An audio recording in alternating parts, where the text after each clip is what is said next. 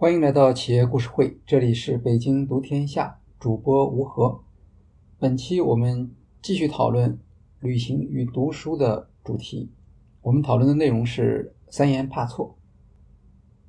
参考书有两本，一本书是许绍明老师的《整体稀缺与文化适应：三言的怕错、红教和民俗》，另一本书是范和川老师的，叫《山岩歌巴》。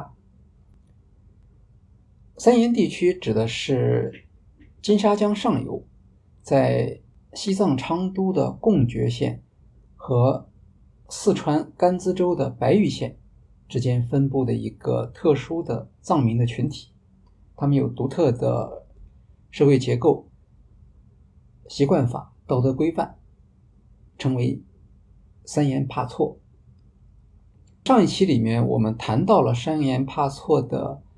当地的子女的婚姻安排，在那期节目中间，我们可能比较多的提到了比较灰暗的部分，也就是出于帕错的利益，子女本身没有多少选择权的这种情况，这是他们争取有利的生活条件所做的一种机会主义的反应。呃，婚姻本身在帕索还是一件有积极意义的事情啊，因为帕索。通常来讲，规模不大，比如说十几户、二十户，有的时候一次婚姻的安排就可能对于不同帕措之间的相互关系造成影响，所以他们当然会有一些政治上的考虑。但是婚礼本身仍然是一个非常盛大的，呃，这样的一种喜庆的事件。这个和我们内地的山区实际上是一样的，越是山区，那婚礼越是复杂，越是热闹。在金沙江两岸准备开发旅游项目的时候，当地大概是考虑过把呃婚俗作为一个吸引力的，呃作为一个吸引点的，呃，所以在不同的材料中间，关于婚俗的介绍其实是比较多的，也比较具体，介绍的比较详细的，而且相当于是当事人亲历的，这个应该还是范和川老师的这本书《山岩歌巴》呃，它里面讲的比较详细。比如说，婚礼本身是很漫长的，是啊，需要有议亲，需要有定亲，然后有迎亲，呃，而且他们迎亲还很程序还比较复杂，他不是说直接迎过来，他是在迎过来的半路上还要在那地方安排一场小小型的这个酒席。实际上这个是很麻烦的，因为一个帕错他可能只有二十户。有一波人要跑到那边去迎亲，有一波人要在半路上准备让他们中间吃一点东西，还有一波人在本地要安排一个更加盛大的这样的一个婚宴啊，一场婚宴要持续三天的时间，然后婚宴结束之后，这个新郎这边的人呢又要带上吃的东西，再跟着新娘子要返回他的家乡，到那个地方去再。大半三天，回门的这个时间也比较长。一般内地的话，通常是回门几天时间嘛，住满月已经算是极限了。但是他们那边不一样，他们那边的回门的时间要长达一年。也就是说，这个女方跑到男方的村子里面来待了三天，然后就回去，在家里再等一年，这个时候男方才能够把她接过去。这种习俗大概都是有原因的，也不是说只在山阴地区有。可能刚刚见一个面，然后他们的婚事安排有的时候是背着他们两个人的。这样的话，一年之后是不是还认识？婚姻制度方面，三阴也有他自己的特色。首先，它是跟藏区是一样的，主流的婚姻方式首先是一夫一妻制，有一夫多妻制，有一妻多夫制。呃，当然，三阴也有自己的一些特色啊，像这种呃封闭的这个山区，比如说它的一妻多夫制的比例可能就会高一些。社会规范中间对它的看法可能跟其他地方也不太一样。当然，这个话题就不是特别安全。呃，首先是藏民普遍不喜欢这个说法。呃，即使到今天，我们在从成都往甘孜去的车上，当时车上有一个甘孜的藏族学生，他是在成都上学，那么他暑假回去，这个时候就有朝圣的人，他们就谈到这个话题，就问这个学生，呃，他是坚决否认说根本没有伊西多夫这种事情。后面有人比较了解的情况，就问他兄弟共妻的情况有没有？呃，这个他就承认了，他说是有的，呃，但是他说甘孜县没有。是在兴隆县，这几个县的分布呢是就以金沙江为界，首先是白玉县，这是最靠近藏区的，向东就是兴隆县，兴隆县里面有一条雅砻江，呃，那古代的时候这个雅砻江的话，两岸交通不便，所以它这也是一个比较封闭的地区。再向东才是甘孜，甘孜就到了现在三幺七国道的这个位置啊，所以甘孜是对外交通比较多的，那么这个地方它可能就没有啊，这个是他们的一种。呃，藏区内部的可以理解为一种地域性的这种偏见。然后在这个话题中间做研究做的比较多的是中山大学的人类学家、藏族学者叫坚赞才旦。呃，他和许绍明老师合写了一本书，叫做《青藏高原的婚姻和土地：引入兄弟共妻制的分析》。这本书很厚啊，有有个我看看有多少页，有有将近四百页这么个篇幅。这是呃目前对于整个青藏高原地区的兄弟共妻制的比较深入的研究。它里面调查了藏区的五个县八个乡。呃，其实本身汉人到藏地去，最好是跟他们讲兄弟共妻制，这样的话，人家就会觉得你对他们的本地的婚姻制度有一个呃。比较相对深入的了解。另外，坚赞才旦教授对于兄弟共妻制的研究提出了一些以前不大容易看到的问题，比如兄弟共妻制内部的紧张，兄弟共妻制必须是和其他的婚姻制度，比如必须和一夫一妻制以及一夫多妻制必须是相互并行的。那当然，他这本书主要还是讲土地制度和婚姻制度之间的关系。大家很少会听到有关于一妻多夫制或者兄弟共妻制的讨论，这个是有原因的，也是国家有一个政策。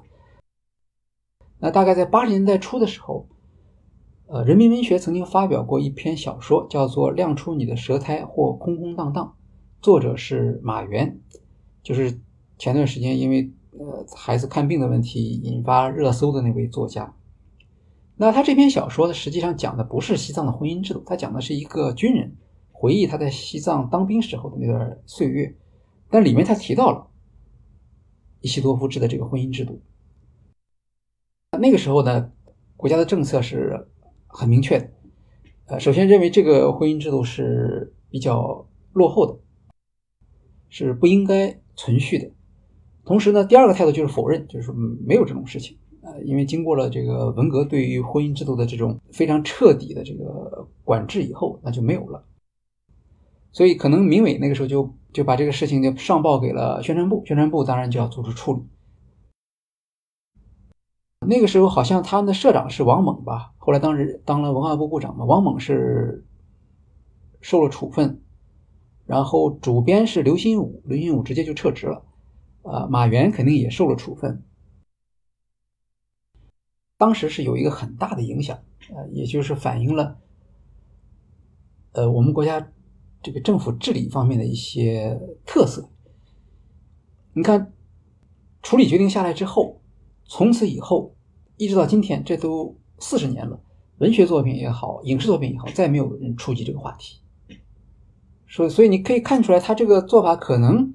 大家觉得好像有点粗暴，但是它确实起到了它的作用，因为它的对他来说最重要的优先事项不是说某些人的情感或者某些人的情况，而是一定要遏制这个势头。万一大家把这个事情作为一个猎奇的对象的话，那么就不好说了，市场上会有什么样的东西？到目前为止，国内肯定是没有，所有的世界上讨论这个问题的都是在国外。呃，当然，现在已经几十年过去了。呃，在文学作品方面仍然有这个限制，可是，在学术方面，特别是在人类学研究方面，应该说，呃，有了一个比较开放的环境，所以我们看到像艰难才难教授才能够在藏区开展一个比较大规模的研究。他研究里面有有抽样调查，有实地访谈，啊，典型案例比较丰富的这个内容。但是很有意思的是，对藏区的这种一妻多夫。制度的严格的这个文学上的限制相比，汉地的一妻多夫制度却是可以去描写的，并且甚至可以拍成电影。呃，有一部电影叫做《春桃》，《春桃》好像是不是也是八十年代的电影啊？导演是林子峰，演员主要演员是刘晓庆、姜文。那这部电影它的原作是。许地山、落花生，然后他写的东西，大家就不好意思去去去做这种批判了。故事的情节实际上就是典型的汉地的一妻多夫制的这样的一个背景。在一个婚姻中间，如果丈夫由于某些原因失去了劳动能力，那么妻子的收入往往不足以支持这个家庭。在这种情况下的话，很多地方会有这样的习俗，就是可以再招一个丈夫进门，他们共同组建一个家庭。那这样的家庭当然就是一个一妻多夫制的家庭了。呃，春桃讲的就是这种情况。呃，她的丈夫因为被呃土匪打了，然后失去了一部分的劳动能力，那春桃就去做拾荒者。在拾荒的过程中间，她就受到了姜文所扮演的这个另一个。走街串巷收收破烂的这么一个人物的支持，那么他们俩后来就产生了感情，这样就组成了一个三个人的家庭。那这样一个片子，你看也是一妻多夫制的，但是它不光是拍出来了，而且还得了奖，好像是最佳故事片、最佳导演、最佳女演员，这也是刘晓庆公认的他的代表作品。这个就是涉及到不同的地方，呃，同样的一个。事实，但是可能是有完全不同的待遇的。当然，艰难才难教授在他的研究中也特别强调，就不能用汉族的常见的一妻多夫制的这种形态去推测藏地的同样的婚姻制度，因为在在汉地这个一一妻多夫制的家庭往往是一些穷困的，但相反在藏地就不一样，兄弟共妻制的家庭往往是。呃，经济上条件比较好啊，因为在当地他的呃生产条件比较严酷，这个家庭多一个男性的劳动力，性质就完全不一样，而且对他们的子女往往也比较好。所以，有的藏族学者认为这是呃在一夫一妻制基础上发展起来的，比它更加高级的一种能够适应当地的，特别是经济的需求的这样的一种呃婚姻形态。那当然，这个婚姻现在还有一个值得关注的一个背景。那我们知道，有些宗教它对于婚姻制度是有坚持的，是吧？一夫一妻制，这是典型的一个宗教上的要求。但是藏传佛教其实在这个方面是比较宽容的啊，可能不一定有什么特别的明确的规定。但是即使在呃当初西藏地方政府时期，也会看到。噶夏政府他实际上是不太赞成这种兄弟共妻制的婚姻制度的，但是寺庙在这个问题上其实是起了一个默许的态度啊，至少寺庙不反对这种做法。这个也是呃西藏独特的婚姻制度形成和存续的一个重要原因。那我们前面也讲过，它这个地方是生态环境比较脆弱嘛，所以它需要。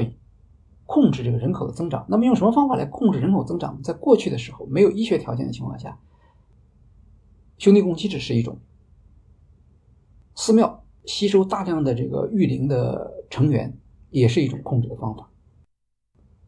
为了吸引游客吧，大概本地还是讲了一些，积累了一些各种各样的故事。这个可以，大家可以到税小杰或者钱俊华的书里面去看到，他们讲的很多绘声绘色的本地的这种。兄弟共妻的情况，包括一些甚至带有一点传奇色彩的故事。钱俊华才讲过一个故事，可以印证兼赞才旦教授的一个判断。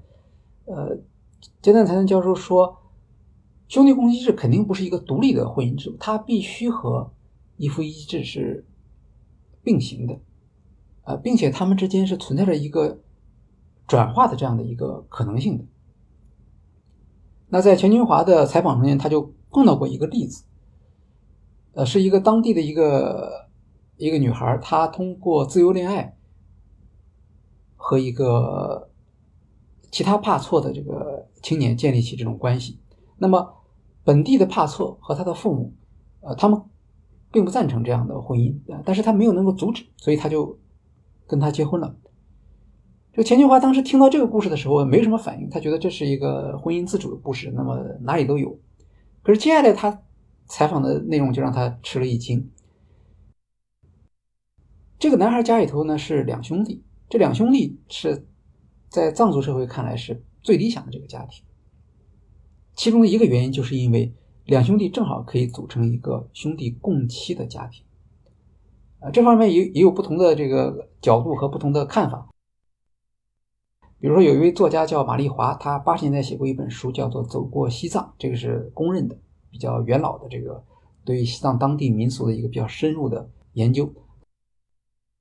他发现当地的一个习俗，这个是他到三岩地区去呃采访看到的，就是有了两个男孩之后，这个当地的妇女对于做计划生育手术的积极性非常高。那么有一次。他们来了一个医疗队，就给他们做这个手术。然后到这个妇女的时候呢，医疗队就跟他说：“说我们没有麻药了啊，我们下一次再来给你做。”但是他们也知道这样的下一次都不知道什么时候了，所以这位女性就坚决的要求，在没有麻药的情况下做这个手术。那么在这样一个故事里面，不同的人有不同的看法。马丽华她强调的就是：哎，这家有两个男孩，所以这个。女性就觉得可以了，完成家庭任务了，她就不希望再生孩子了。但是人类学者像许绍明，他的看法就不一样。他说：“你看，这就是一个典型的一个藏区的家庭的想法。为什么要两个男孩？两个男孩才能够共成一个兄弟共妻的这样的一个家庭？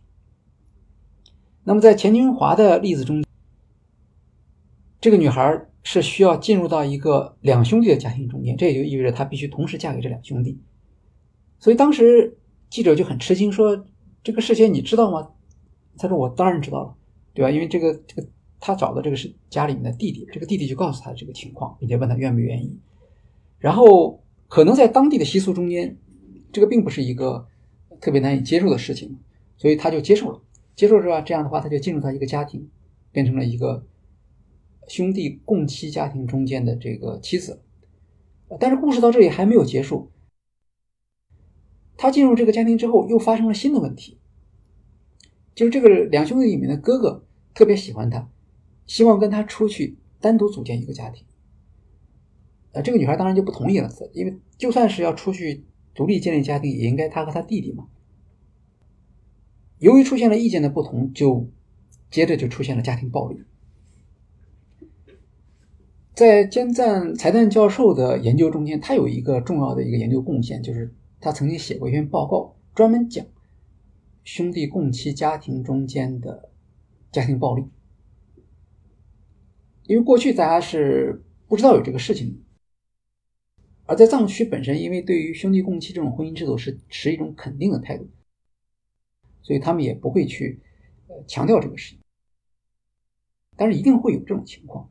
那在这个家庭中间，就以这种特殊的方式出现了家庭暴力。而家庭暴力一旦出现之后，这个女孩的处境是非常的困难的。她不能够跟她自己的娘家去说这件事情，因为有可能会导致帕错之间的这个关系紧张，那搞不好就会发生斗争。家庭内部，他也得不到上一代人的支持，啊，因为上一代人可能会觉得。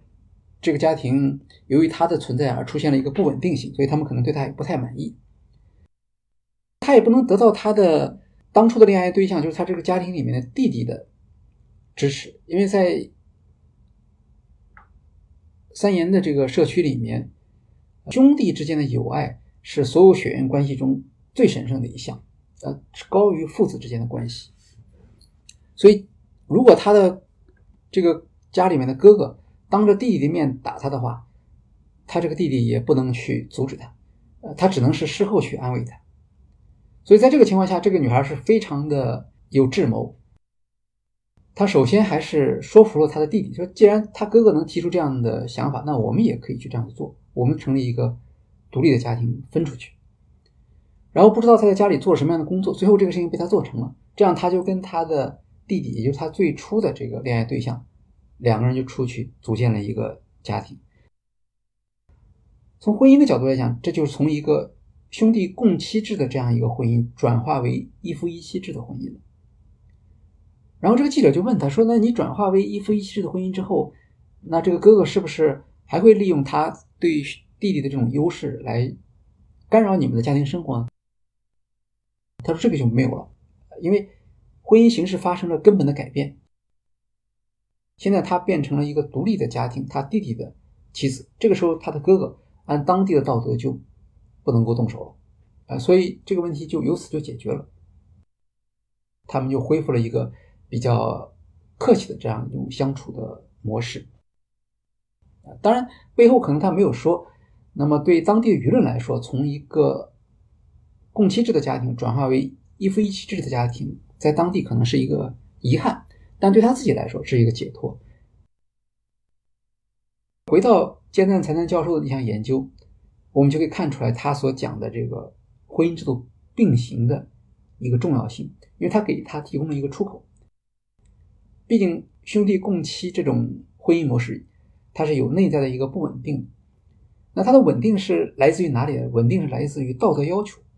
呃，比如说藏区他会认为，呃，兄弟不分家，这是一个美德。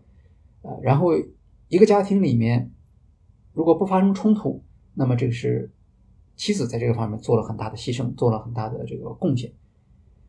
他们把这种道德的收益用于作为家庭稳定的。这样的一个代价，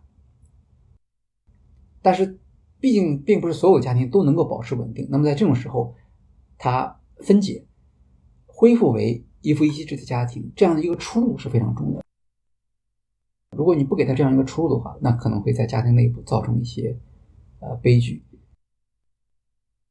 另外，兄弟共妻也是有限度的，比如说两个以上的时候，那么本地人也不见得认为这是一个非常好的一种模式。那么老三或者更小的弟弟，他们就可能会离开家庭，比如说是去寺院，或者去外地做生意，还有的去到别人家里去做入赘、做上门女婿，这个都是有。这里面也就体现了呃婚姻制度的这种灵活性。那么可以想象，在三原地区，女性地位是比较低的啊，这个问题是比较严重的。那当地的官员介绍说说。其实只有最近两年才能够看到男性在地里头干活。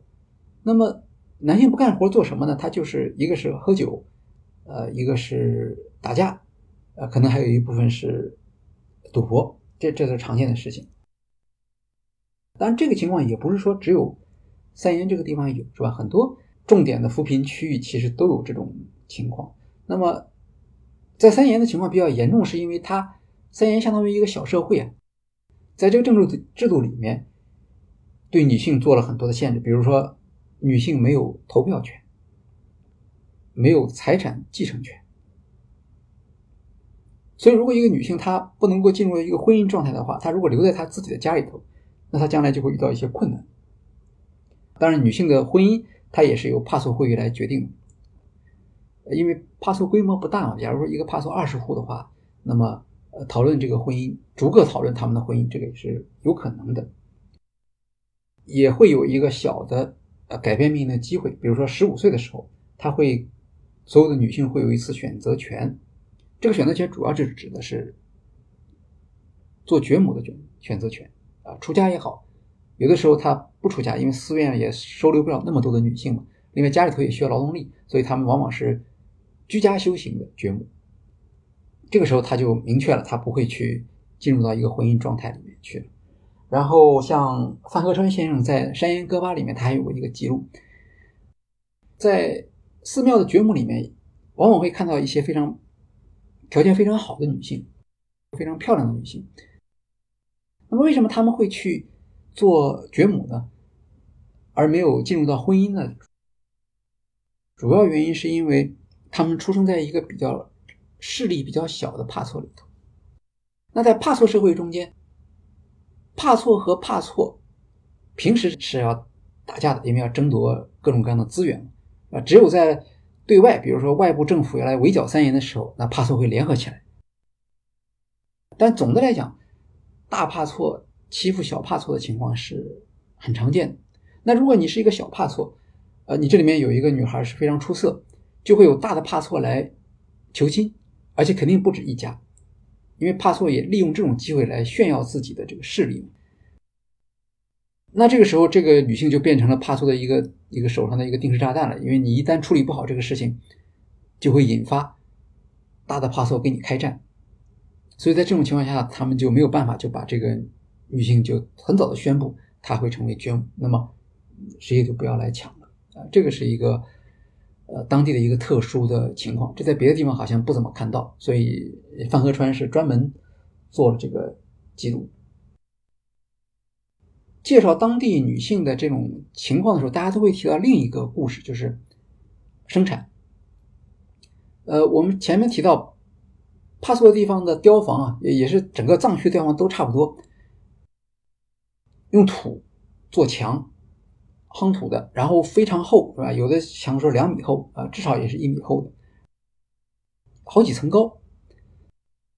它们的结构是这样的：一层是牛圈，啊，也可以放点杂物；然后二层是大的一个居室，大的居室可以达到八十平米那么大；三层是一个小的呃楼层，然后通常是老人住或者经堂，呃或者存放一些粮食啊。还有就是四层，四层存放的是那个直接砍回来的那些粮食，还其他晒台之类的作用。正常情况下，一个怀孕的妇女她是应该生活在二楼的，可是到了生产的时候，她要从二楼下来到牛圈里去生产。呃，而且整个帕索社会是平等的嘛，所以那里头所有的人都是从牛圈生产出来的。这个就很奇怪，就是为什么？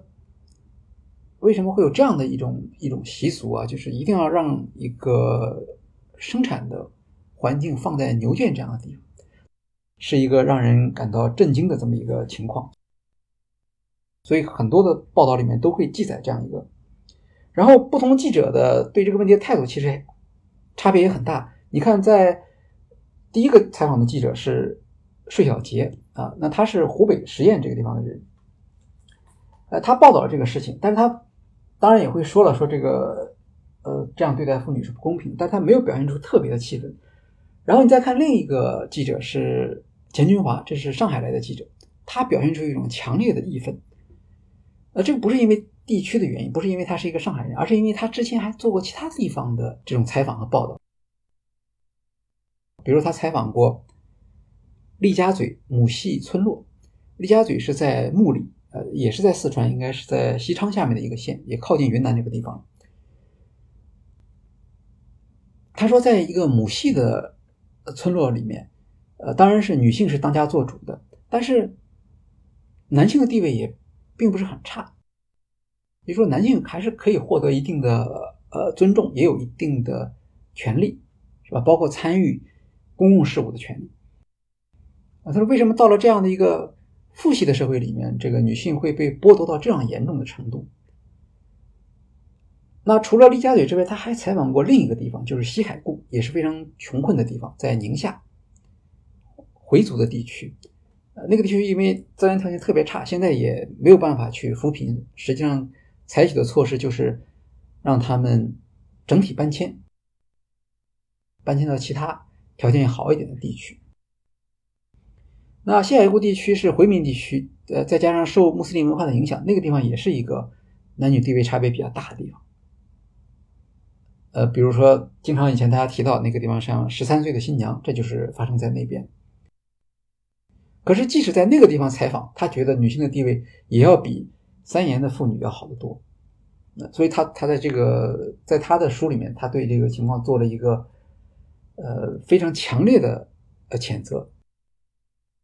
一方面，他承认三言帕索社会有他让人羡慕的地方，比如他的平等制。他特别用了一个词，他说三言这个地方的社会平等，它的成色是非常高的。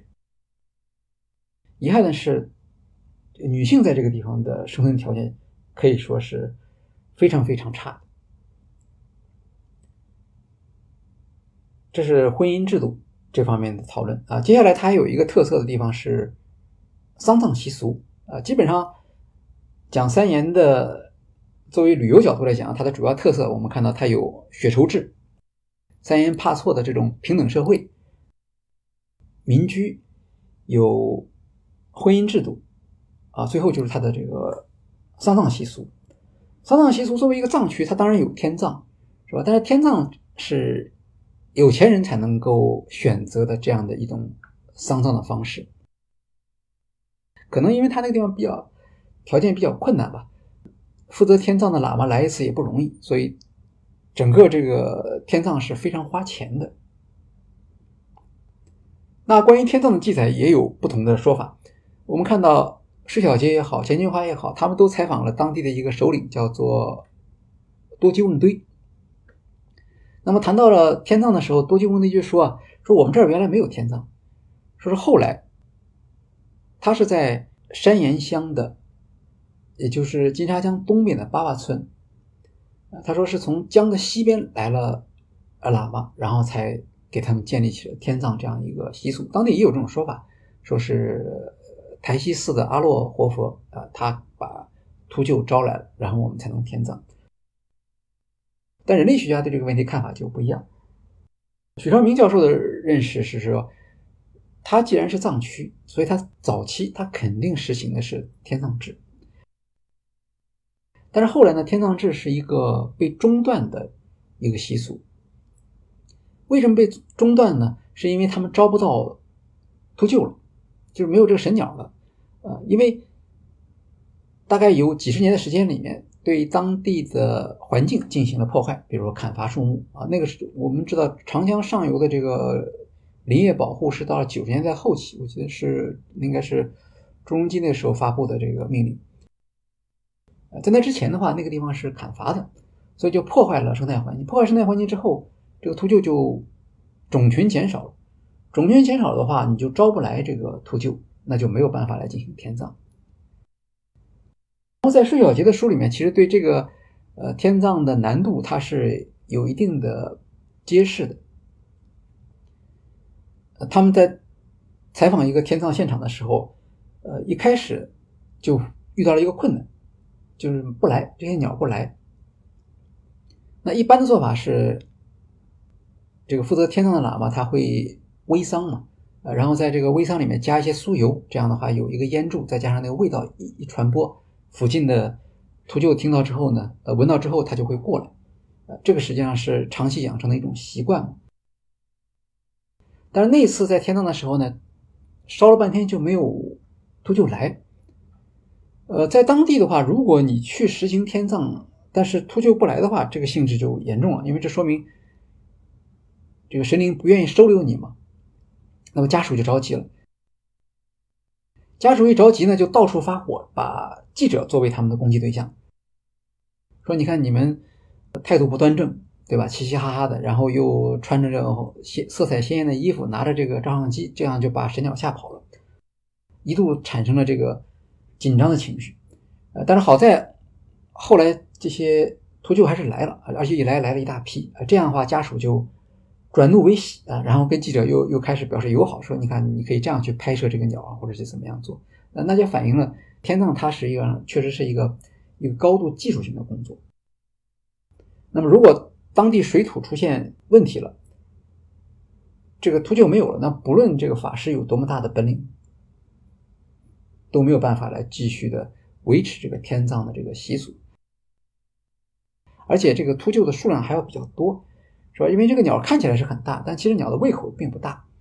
呃，那么为了完成一次天葬，你要需要很多的这些秃鹫，还要考虑到他们的饮食习惯，对吧？他们也挑肥拣瘦，肥肠他们都很喜欢吃，但是有些地方骨头他就不愿意啃了。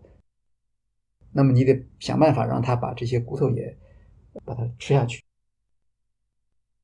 都要打扫干净，这才是一个完美的天葬。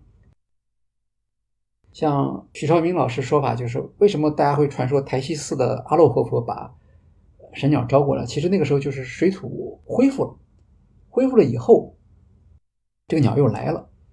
那这个时候你做法事什么这就有条件。所以现在白玉乡这边他们就有了天葬，而在西边，在金沙江的西边，他们一直都有。像是克日乡啊、罗麦乡啊，他们的天葬场这个一直都都是使用的，而且他们那个天葬场和呃和一些藏区地方不一样，它不是说非要在山顶上啊，他们在乡里面为了方便，呃，只要有一块平地，他们就可以来做，不一定是最高的地方。另外一种上葬的形式比较多的是树葬，啊，树葬主要用于儿童，树葬是他们当地独有的，其实树葬好像在别的地方也是有的。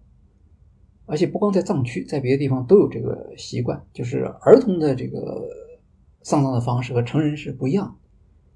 那有的地方是用一个罐子来做这个葬具啊，有的地方就用箱子把它葬在这个树上。树葬的范围比较广，就是现在呃分布的地方比较多，呃，特别是在金沙江东，就是山岩这这一片，不光是山岩。盖玉、沙马这些地方都有。另一种比较特殊的是叫避葬，避葬是指七十岁以上的老人，然后如果有三代的这个同堂的这种现象的话，那这个老人呢，他就会把他呃葬在房子里头。这种葬葬的方式是比较少见啊，不过在。在藏区想想来，大概也是合理的。你想布达拉宫，它也可以理解为是一种，呃，一种避葬，只不过它的处理上比较呃复杂和高级而已。那么他们当地人就认为，这样的老人他葬在家里头，其实是对于后代啊，对于这个家庭啊是有帮助。但是避葬还是一个很神秘的。你看睡小杰他们拍的照片，他都照片的主体不是这个。避葬的这个这个位置，他会专门给你画一个圈，说这个地方他就是他们家里头的老人避葬的地方。显然，这个把遗体封到墙壁里面，这个不是一个寻常的做法，也是个他们不愿意跟外人分享的这样一个事情。这是关于帕措的民俗的这个方面的东西。那最后呢，谈一谈帕措的治理。所谓治理，其实跟帕措的一个，呃，当地的一个声誉有关系啊。我们说康区的说法是，在整个藏区里面，就是卫、藏、康、安多这四个区里面，什么样的人最彪悍呢？是康巴人最彪悍。那么康巴人里面最彪悍的是谁呢？就是三言人。呃，三言人因为他有血仇制啊，而且他们多次的卷入刑事的凶杀案件。当然，这个凶杀案件不是指的是他和政府之间有什么呃矛盾，而是说他们相互之间的。往往在处理这种矛盾的时候，需要用比较强大的这个政府力量去去处理它啊，比如说需要调派武警去弹压，那这个性质就是比较严重的。血仇复仇虽然不是三言怕错解决争议的唯一方法。但是，血仇复仇在整个藏区就非常出名啊！这个大家一说到三岩这个地方，就会想到他们有这方面的这个这样的一些习俗。三岩勇士在藏区名声响亮，叫出战必胜。总的来说，对这个族群，大家觉得他深深的是一种有一种英雄主义的气概，这个是没什么错的。但是三岩和政府之间的关系呢，就比较复杂了。他不光是跟中央政府之间的关系一般，他和西藏地方政府的关系也不是很好。五城县志里面的说法就是比较现实的，啊，他力不属藏，亦不服汉，就他既不听西藏地方政府的，他也不听汉地政府。有一段时间，西藏地方政府呢，他是控制了山岩这个地方，那么他们也学着这个清朝的做法。控制了一个地方之后，然后就在这个地方去建寺院嘛，建这种所谓建寺院，主要是建格鲁派的寺院，因为格鲁派和呃西藏的这个高层是一致的。但是从现在来看，几乎都没有格鲁派的寺院在整个的这个地方。呃，三岩地方也有不少寺院，但是都是宁玛派的。为什么呢？就可能是说，因为宁玛派这种就是呃父子相继，它的这种形式和帕索本身的父系社会的这种基于血缘的社会形态，大概相互的兼容性比较好。所以由此也可以看出，三岩这个地方对外部的世界的这种看法，这当然跟它的地理条件是有关系的，对吧？它比较特殊，比如金沙江两岸，那个金沙江呢。那个两岸那个岸呢，和我们一般看到的河岸是不一样，它是就是所谓高山峡谷，两岸就是非常陡峭的这个山地，呃，不是说那种平坝。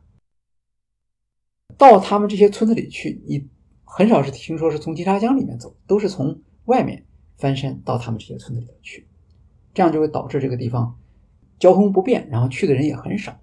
所以在古代的时候，呃，这个地方跟外面是互相没有往来的。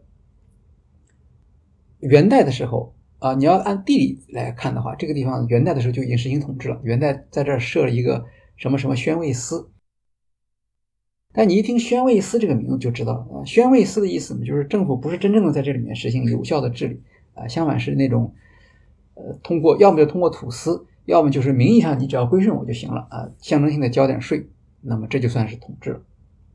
所以在历史书上就没有什么记录。有地理的记录，但是对于三岩的这个民情没有记录，这也导致了现在我们都不知道三岩这些居民是从哪里来的。呃，他们肯定在这个地方已经生活了几百年了。那么他们到底从哪来的？有不同说法，对吧？有的最夸张的说法是说，是古格王朝失败以后，那些人逃到这个地方来啊。还有的说法是说，拉萨那一带发生了这个内部的斗争，那么在斗争中失败的一部分人。就一路逃逃逃，最后逃到金沙江边，住在这个地方。因此呢，到了清代的时候，突然在史书上频频出现三言这个地方的名字，这个就显得反差特别强烈。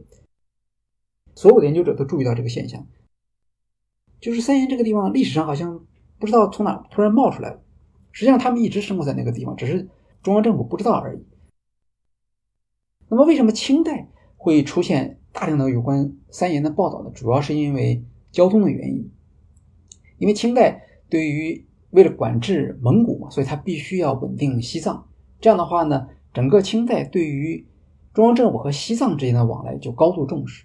那么要沟通和西藏的关系，也就是两条路，一条路就是北线，一条路是南线。北线就是三幺七，南线就相当于三幺八。一开始的时候呢，主要是走三幺七，因为三幺七虽然长三百公里，但是三幺七的这个路上的险况相对说来好一些。但是后来肯定三幺七不够了嘛，所以也有一些道路打通了，那么就很多沟通就是通过三幺八来做。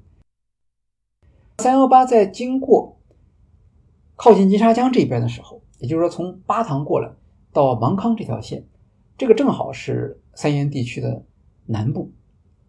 那么三岩本来它就有抢劫的这个习惯，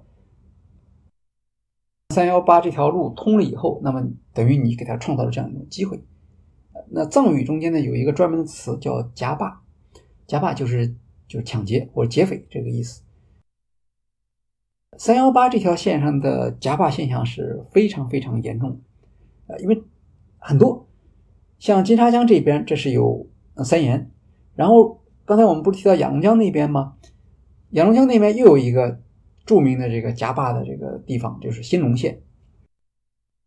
这个整个这条路上的夹坝，一直到抗日战争期间还是非常严重的。我们可以听到一个故事，就是西藏地区有一个首富叫做邦达啊，现在在拉萨还有邦达仓。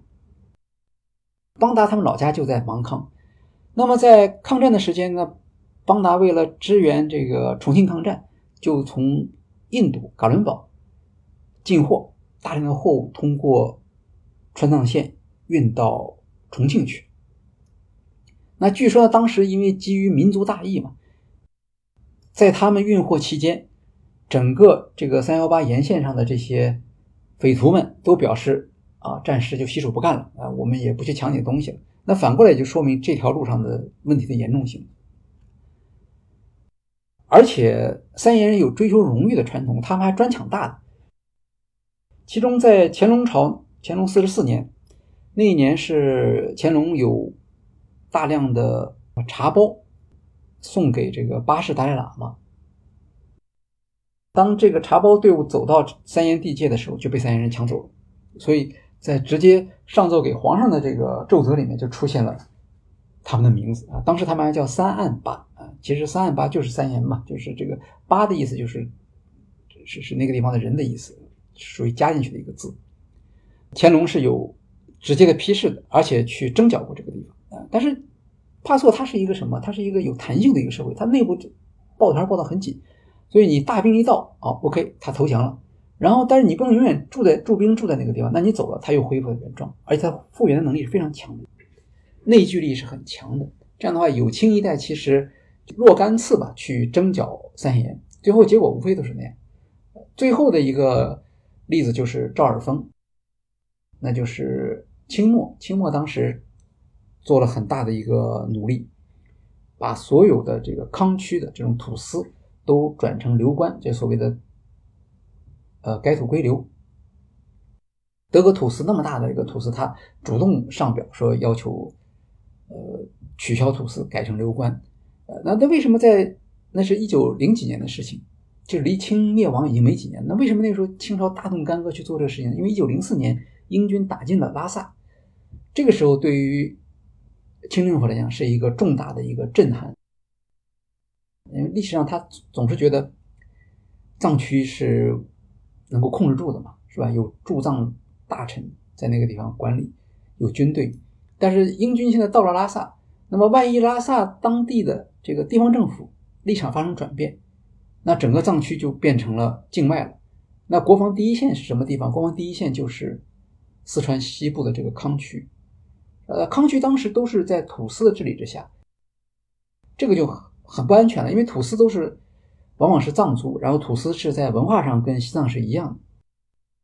如果他们这边再发生动摇的话，那国防第一线一下就推到了这个康定这个地方，呃，离成都就很近了。所以他们是把康区，也就包括三岩这个所在的这个区域，因为在呃清末的时候，他们不认为金沙江是西藏和四川的分界啊，他们要继续往前走，一直到工布江达。所以赵尔丰就顺便把三岩给剿灭了，剿灭了之后，就在三岩这个地方设立了一个县，叫武城县。武城县的县政府就设在今天的贡觉县的三岩片区的熊松乡。一般熊松也被认为是整个三岩的最核心的地带。民国政府的这个武城县存在的时间并不长，这个西藏地方政府就打过来了，就把这个地方呃变成了他们的一个管辖区。但是不管是什么政府来管辖，三原这个地方始终没有管好啊，因为不断的产生这种暴动。呃，后来到了四十年代的四零年的时候，大概最后一次暴动，直接就把西藏政府的派的他这些官员也都赶走了。呃，三岩又恢复了一个过去传统上的帕措自治或者帕措联盟自治这样的一个状态，一直到十八军进藏，这才算是最后呃成为国家政权的一个部分。那么，即使在国家政权里面呢，他们也不是特别的安定。仍然出现一些抢劫的行为啊！据昌都档案馆里面有一份资料，说一九五三年的时候，那个时候还是多次的发生三言夹霸的事件。那年春天，一次性的抢去牛马八十二头，而且还把人抢走了。不知道把人抢走干什么，因为他们不是一个奴隶社会，所以可能也是去勒索赎金这样的。一直到了一九五九年，一九五九年的时候呢。呃，三岩这个地区的人，他们就他们的领导人吧，把错误的判断了形势，就参与了当时的叛乱，而且是全区叛乱。呃，解放军进藏以后，一开始采取的形式是呃比较温和的，比如说像三岩这个地方，他们是成立一个管委会，吸收当地的这个社会头面人物嘛，然后军队呢派一个人叫军代表在里面，呃，起领导作用。五九年的时候就出了一个问题，就是所有的这些领导人全部叛变，啊，不管是帕苏的领导人呢，还是寺庙里的活佛啊什么等等，这这些人全部加入了叛变。那后来就没有办法，只好就大概实行军管。看记录上写的是一个叫做一五二团，他们接管了这个军代表的权利。那说明光靠军代表是不够的。经过这样一番镇压之后，那当然从此以后这个地方就没有再没有出现跟中央政府对抗的这样的行为了。可是这个并不代表说政府的行政就能够有效的到这个里面去。典型的情况就是他有事不找政府。因为他也不需要找政府啊，因为他帕错他原来有相当完善的这种处理内部事务的机制啊，不管是兄弟之间的打架，一个帕错内部之间的纠纷，帕错和帕错之间的纠纷，他们都有一套习惯法的方法。这样的话，他就没有必要去找政府。这里面有一个例子，根据贡觉县档案馆的资料，贡觉县的法案在一九八零年之前这个六年的时间里面，所有的案件。从民事案件到刑事案件，一共只受理了十几件。那当地不可能是呃真的是那么太平，对吧？这就说明本地的民众，这是全县的，不是说只是三岩这一个地方，他们就不太愿意去通过政府来解决问题。一方面是因为他们也没有办法学习这个新的法律，比如语言问题啊。呃，还有这个从从习惯法到我们现在的成文法之间，这个落差也很大，对吧？他根本不能理解现行的法律。一直到今天啊，这个乡政府的官员在介绍当地的情况的时候，他们会把村民或者乡民有事儿来找他作为一个政治成绩。哎，他会给你讲故事，说你看他们他们主动来找政府，那么主动来找政府。这个情况是挺挺听起来挺刺耳的，因为在内地很多时候政府是怕老百姓来找一些麻烦事情，但在那个地方是乡政府是渴望有乡民来找他们帮他们解决问题，啊，这个实际上就反映了当地这个政府治理的一个困难。那么当然在这个过程中间，政府其实也有一定的灵活性，他们也想了很多办法来处理，比如说如果是刑事问题。典型的就是这种这种血仇报复，对吧？这个这个在当地来讲，他们是理所当然，他们认为这个事跟政府没关系，是我们自己家里之间的事情，或者我们怕错之间的事情。但是政府当然不能这样看，他就要去呃坚决的去干预。这是刑事案件方面，肯定是政府是态度是比较明确的。但是政府在这个时候处理的时候，他也有他一些力度不同，或者说优先度不同的这样的一些行为。我们看一个故事啊，就是这是许绍明在闽都乡啊，在贡觉县三岩片区闽都乡对乡长的一个访谈中间听到的。说这个闽都乡，当时建了一个小学。那么这种地方建小学，应该说是很不容易的，县政府要下一个很大的决心。呃，并不是说这个小学的成本很高，而是说这些物资材料要运过去，要运过去，这个就很不容易了。未来还要派驻老师过去，这又是很高的成本。他们就开始往里去运材料，准备建这个学校。那当地居民他们条件很差，他们也知道这些材料运进来不容易，是吧？然后他们一看，哎，这个材料很好，可以拿来用。然后他们去偷这些材料，偷了材料之后，乡政府就非常的恼火。他们不知道打了多少报告才申请来这所学校。然后现在，如果你建不成的话，他又到县里面去解释为什么他们那么无能，把这个学校建不成嘛。所以乡长就特别生气，就亲自抓这件事情。他就背上一支冲锋枪，然后到这村子里面去，把村长叫上，一家一户的去找。许绍明在记录这个时候呢，他其实有个细节是吧？他说，为什么乡长需要背一支冲锋枪去？呃，这里面其实就是一个符号嘛。说明了一个问题，对吧？这个事情很严重，我我我是要来处理的。另外，我也知道你们家里头有枪啊，那我拿一个冲锋枪是一个火力可以压制的这么一个工具。呃，但是我们从另一个角度来看，就是政府怎么样行使权力？因为学校是一个公共事务，它不是一个帕错之间的矛盾，是吧？你们可以自己解决。呃，那你偷了学校的东西的话，那我政府必须来介入。而且在这个过程中间，政府有合法性，有道德的优越性。这我这个这么大的一个动静进到你的村子里来，其实是来告诉你们，你们这个做法是，呃，不光是违背道德的，而且还侵犯了其他所有村子的权益。因为一个小学它不是光满足这一个村子的需要，这是一个我们看政府执法的一个通过嵌入当地社会结构呃来宣示。不光政府有能力，而且政府有合法性，而且政府有道德上的这种优越感。当然，我们想当地的乡民他不愿意借助司法，还有一个原因就是法院在县里头，去一趟县里头是很麻烦的一件事情。但是民事法庭要审一个东西，恐怕不是那么痛快，不用说你去了之后马上就能审。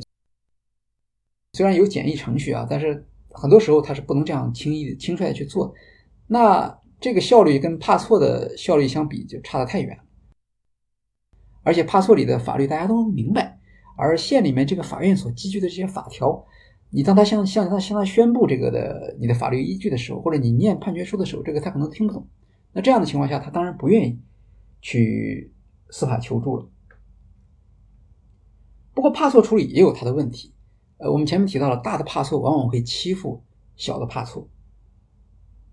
那么这个时候，政府就会抓住这种机会来去挑战帕错在三沿地区的这种权利。一九九六年的时候，有一个案例，贡觉县法院判了一个案子，敲诈勒索，判处帕错头人十六年有期徒刑。这个金额多少呢？金额是六千两百元。可能看起来这个金额和这个刑期相比不完全是一致，但是它主要的问题是利用他这个所在的帕错，呃，他的势力去达成一个非法的这样的一个获益，这个是一个很有名的案例。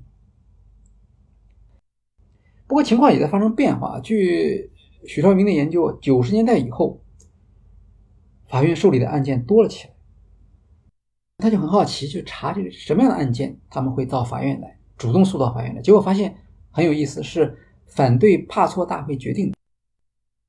我们知道他的帕错大会是投票制，简单投票制，简单多数。可是帕错内部不是就应该是这样吗？接受这个帕错大会的决定，不是每一个勇士的誓词或者是绝对义务吗？但这个时候就是发现呢，社会发展的情况不一样了。因为过去它的生产关系比较简单，帕错大会需要处理的问题，主要是要第一要快速，第二个是要照顾多数人的利益。但是到了九十年代以后，呃，特别是这个土地划分了，然后经济纠纷多了，这是过去帕索社会中心所没有的现象。那在这个时候，通过帕索大会的投票，简单多数达成的处理，那即使是帕索的成员，他也会觉得不公平。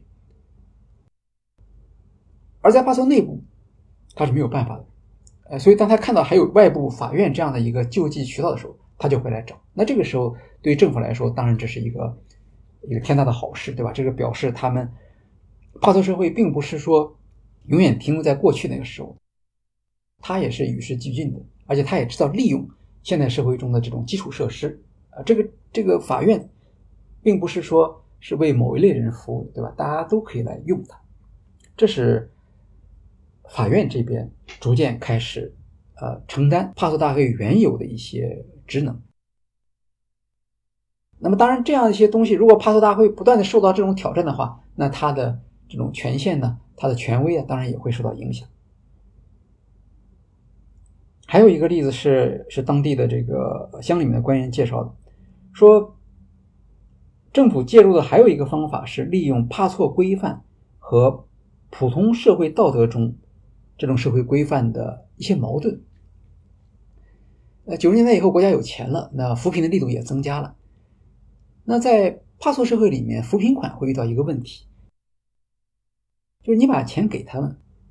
你当然是找到了贫困户，是吧？给了我们前面提到的帕错，它是平等，但是它并不是均贫富的，哎，有些家庭比较富裕，有些家庭比较贫穷。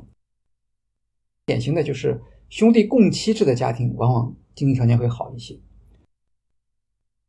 好，扶贫款到了，给了某一个贫困户，但是这个贫困户的觉悟很高，他说：“你看，我们是一个怕错的，扶贫款这是政府来的钱，这就跟抢劫来的钱是一样的，所以我们要均分。”那这个时候，政府其实对帕错已经有了相当大的渗透了，他就知道这个事情，知道这个事情之后，那么乡里面就不太高兴啊，这这个钱是给这个贫困户的，是吧？那你你们平分的，这算是怎么回事？即使在帕索社会中，大家也有这样的一个道德，就是要支持贫困户，对吧？他们也有很多，包括养老啊、扶贫呢，他们内部也有一些这样的机制。如果粮食不够了，他们有一些互助的什么东西，所以他是可以接受这个扶贫款应该到贫困户手中的。可能贫困户他也觉得这个是可行的，但是他认为，毕竟帕错有这样的一个。一个过去的一个良好的习惯，是吧？他们还是要拿出来跟大家分的，所有东西都要均分。那么在这种情况下，呃，乡政府就要求这个贫困户他们必须先开设银行账户，拿到银行卡，然后才能够去领到这个扶贫款。这个要求就合理了。通过这样一种方式，就使得贫困户比较容易能够接受这个钱是给你的。你就应该留下这个钱，而不应该在帕索社会里面去均分。对于那些相对富裕的户，也给他们去做工作。这个我们不是说是跟你的帕索社会的习惯对着干，而是说这个钱本来就应该是，即使在帕索内部，你们也应该是不要截留这部分钱，把这个钱交给真正的贫困户。利用这种道德规范的冲突。然后引导帕索社会来接受政府的治理，这个也是一个方法。甚至他们可能会说：“你你如果这样做的话，那么政府可能就没有办法来继续发贫困补助了啊，因为财政部他们是要一直跟踪到人头的，这个实际上对你们帕索来讲也是不利的。”还有一些小的一些细节，比如他们的民心工程，我们到他的雕房里面去看。雕房一层是牛圈，二层是他雕房的这个核心，大的有八十平米那么大。进去之后，如果你从一层爬楼梯上去的时候，你往往想不到你会看到什么景象，所以你一到二楼的话，会觉得特别吃惊。非常大的一个空间，迎面就是一排转经筒墙。二层呢是黑的，没有光线，因为它是土墙，一直到三层。那为什么是黑的呢？不开窗户呢？因为，呃，一个是保暖的需要，第二个是安全的需要。它有射击孔，就是里面小，外面大。二层有灶台，有火塘，是吧？冬天烤火，然后做饭都在二层。厕所好像也在二层。整个二层呢是一个非常开阔的空间，没有隔断，几乎除了柱子之外啊就没有隔断。被子呢就堆在这个一角。所有的人，这个这一个家庭的大部分的成员都在二层睡觉，一般是妻子一头，中间是丈夫，然后是孩子。整个二层是他们雕房里面的一个核心设施，空间大到什么程度呢？就给人感觉是不光是可以家里人在里面生活，可以在里面开会啊，我想在里面做灌顶仪式啊，甚至在里面设坛城，大概都够了。二层到三层。有一个楼梯，三层呢一般是老人住的地方，因为老人需要安静，因为老人的生活不打扰，所以他们是把老人安排在上面。有的家庭把经堂也设在三层，三层也储备粮食啊，四层就放那些新打下来的这些粮食。那么从二层到三层之间是一个非常陡的一个一个楼梯，当地的楼梯呢，它都是那种独木，就是一根树。周边就没有扶梯，是吧？那对于他们生活在那个地方的人，当然他很灵活，他天天上上下。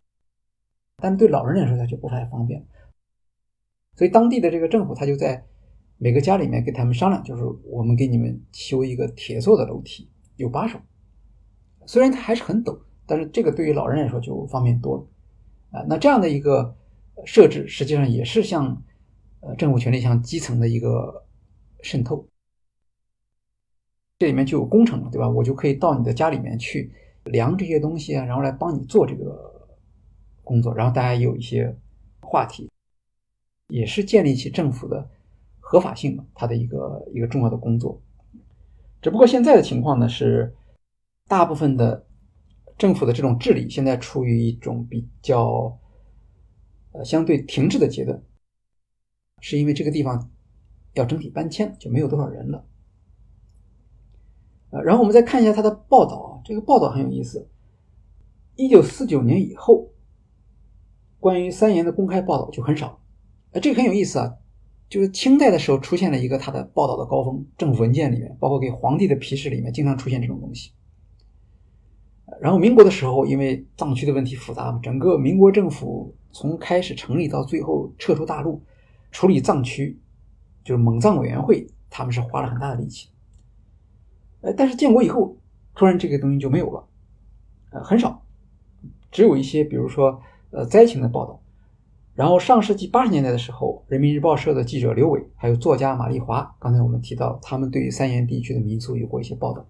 在这之后，一下就跳到了二零零零年，这一年出了一个，呃，一个相当对于三沿来说，我觉得就是一个划时代的事件，就是白玉县的一个作家叫做范和川。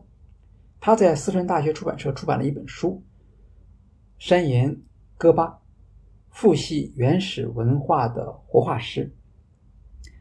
那为什么说这本书是一个呃划时代的作品呢？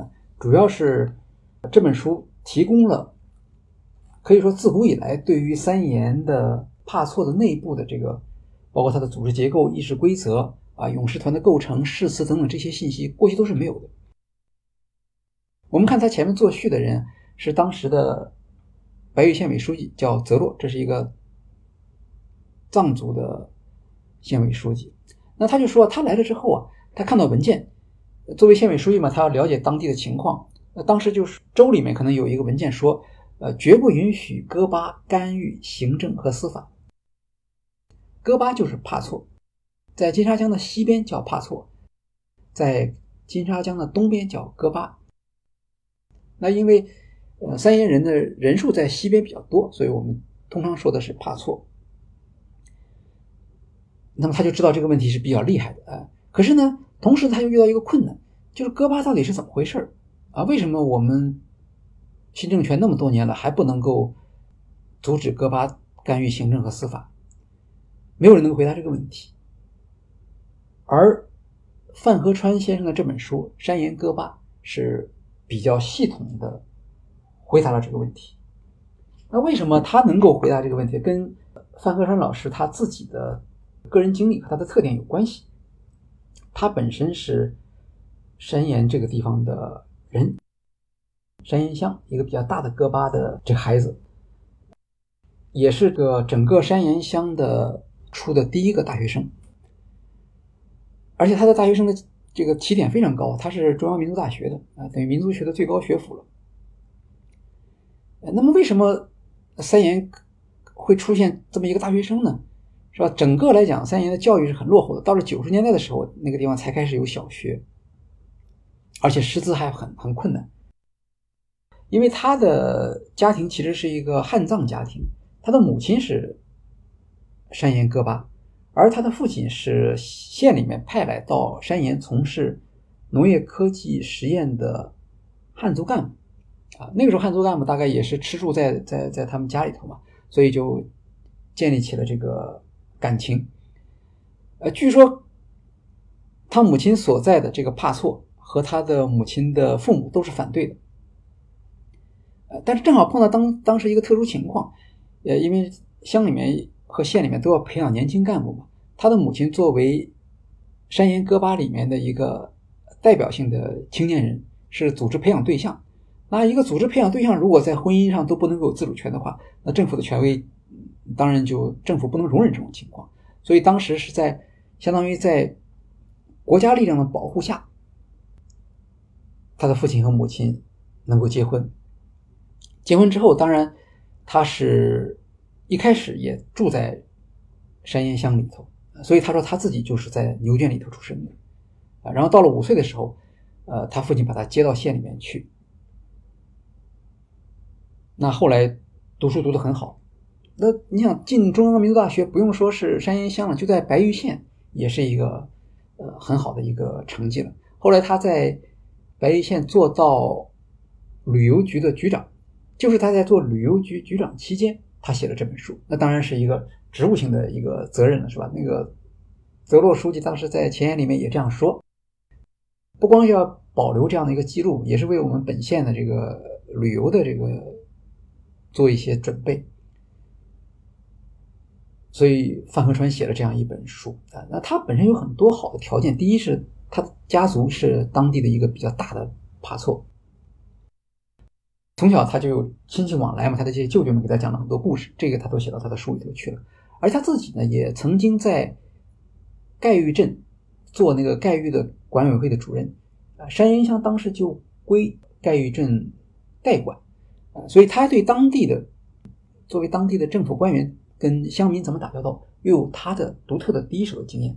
这本书是非常重要的一本书。这是二零零零年四川大学出版社出的，呃，篇幅很小，小三十二开，一共才五个印章，大概一百五十页左右这样一本书。但是这本书在，我想在中国民族学上的地位应该是，这个是有有有有一个比较高的历史地位。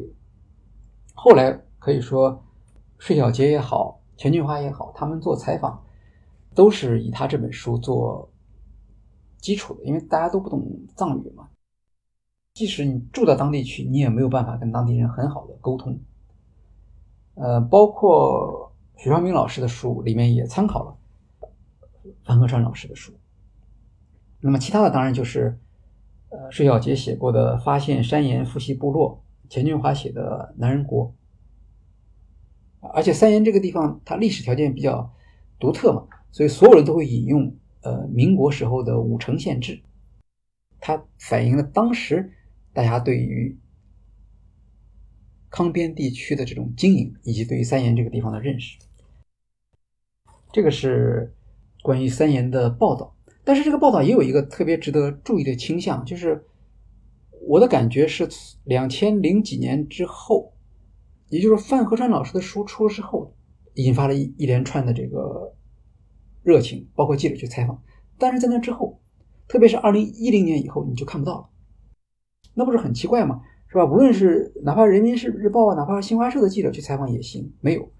但其他地方就不是这样的。比如我们说钱军华老师采访的这个丽家嘴蒙古族母系村落，这个最近这两年频频的有他们的报道。哎，可能。西昌那个地方，他们觉得这个地方是可以给大家提供一些旅游方面的资源和吸引力嘛。相反，三岩这边没有，而且不光是四川省这边没有，西藏自治区这边也没有，所以这里面可能反映了宣传部门的一个顾虑。我们到贡觉县的时候，其实也听到过这样的说法。比如当地文旅局的人介绍，就是说，如果写三岩这个地方的情况，是需要经过宣传部门批准的。这样的话，很大的一个可能性就是记者要采访的所有的都被挡回去了。呃，你去作为游客他是很欢迎的，但是你作为记者他可能就不太欢迎。另外，三岩这个地方也开始采取了一些新的政策，特别是二零一七年以后，整个政策就是呃不要去扶贫了，就直接把他们。搬迁了，搬到比较好的地方去，而且为了让他们去愿意搬迁，给他们的选择是非常不错的。比如说贡觉县这几个乡，可以搬到拉萨去，可以搬到山南去，呃，都是非常好的地方。所以现在的当地政府的首要的任务是把他们搬迁出来，把金沙江这边彻底的恢复为一个呃生态保护区。在两地，在四川和西藏这边速度还不一样。我看山阴乡这边动作很快，就是白玉县，呃，现在从不用说现在，就是三年前，很多去那个地方去，因为他这个地方出名了嘛，就是也也有一些旅行者是慕名而去。但是三年前回来的信息就是那个地方村庄已经没有多少人了啊，因为你这个地方人越少，呃，政府提供的这种公共服务也就越少。对吧？他不会为你这么点人提供公共服务，那你这个生活条件就越来越差了。二零二零年的时候，呃，白玉县政府下了一个行政的命令，就是原来山岩乡有六个村，八穴村为为为核心，什么八八村呐、列八村呐，这都在这个里头。那现在他们把它合并了，说合并为一个村，这个村子还继承了乡的名字，叫山岩村。那听起来就不太正宗了。呃，即使是这样呢，这个村子也没有设在原来的地方。山岩村现在的驻地在哪呢？是在盖玉镇。盖玉镇就在主要的大道上了，就是从巴塘往白玉县的主要的通路上。盖玉镇到山岩乡是要翻过一个很高的五千一百米高的这个火龙山才能到那地方去。那现在反映那个地方就没什么人了。那么我们看西藏这一边，就是贡觉县的三岩片区这边，这边呢？据说是因为疫情的影响，所以他们搬迁的速度还不够快。但是有些乡已经没有多少人了。我们去到了闽都乡，这个乡的官员给我们介绍说，还剩七十九户。熊松乡就是原来的武城县所在地，整个三岩的最最最核心的地区，只剩下好像二十九户。呃，所以他们这个搬迁基本上都到了尾声了。怎么能看出它是尾声呢？我们到闽都县呃闽都乡的乡政府去，乡政府居然没有电，靠的什么呢？就靠这个柴油发电机来发电。那乡政府都没有电，那你可以想象那些村里面的啊，就是那七十九户恐怕也都没有电。而且照乡政府的干部的说法，他们也没打算恢复电力供应。当地的电信是完全靠太阳能电池的，太阳一落山。信号都没有了，啊，就是靠有线电话了变成，所以整个这地区，你看它这个状态就是一个撤退的状态。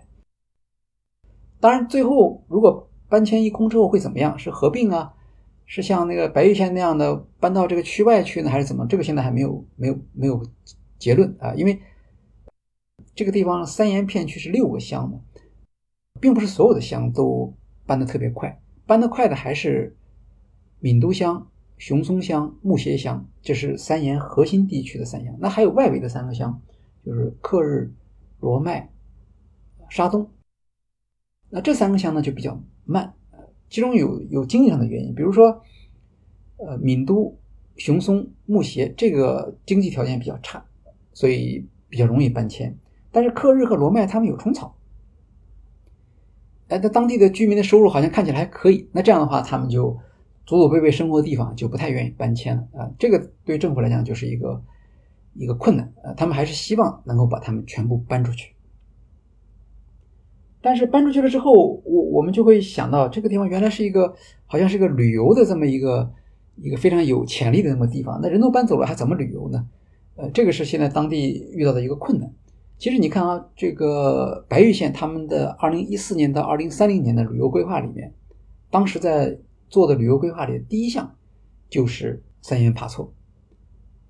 三岩帕措是在世界范围内所独有的，也是在整个这个白玉县所有的旅游资源里面绝对的没有其他地方没有可比性的这样的一项极为优质的旅游资源，所以它放在第一位。在对岸就贡觉县那边，他们也是一样，他们他们的区域比这个白玉县这边还大得多。作为一个旅游开发的一个方向的话，其实是至少在文旅局的这个角度来讲，他们是非常重视。但是现在不行，所以现在你看，贡觉县他们打的旅游的这个活动，实际上反而做的是阿旺绵羊，也就是它西南部有一个阿旺草原，那个草原就是出产绵羊，他把这个作为一个呃旅游开发的重点，因为它有呃有有有机食品呢。有生产加工啊，有销售啊等等的，而三言帕措、三言文化这边，他们没有想到很好的方法。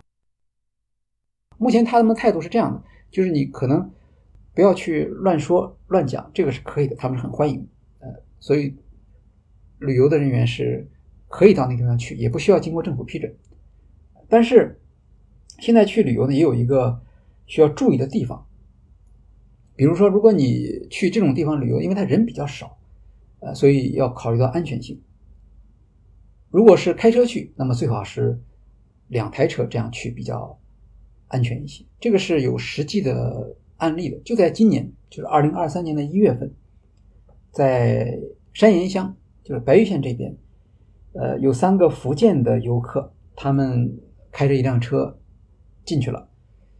进去了之后呢，可能他们去的时间稍微晚了一点，所以在那里面耽误了一点时间。这样的话，天就快黑了，出来的时候大概就比较匆忙，呃，发生了这个爆胎的现象。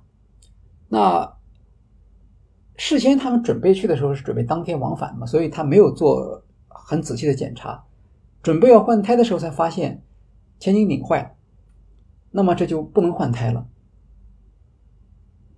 可是他们去的时候，他们呃没有很好的了解当地的这个情况，因为他们当时去主要是为了去看八八沟里面的这个八八海，一片湖泊啊，非常漂亮。但那个地方呢，海拔很高。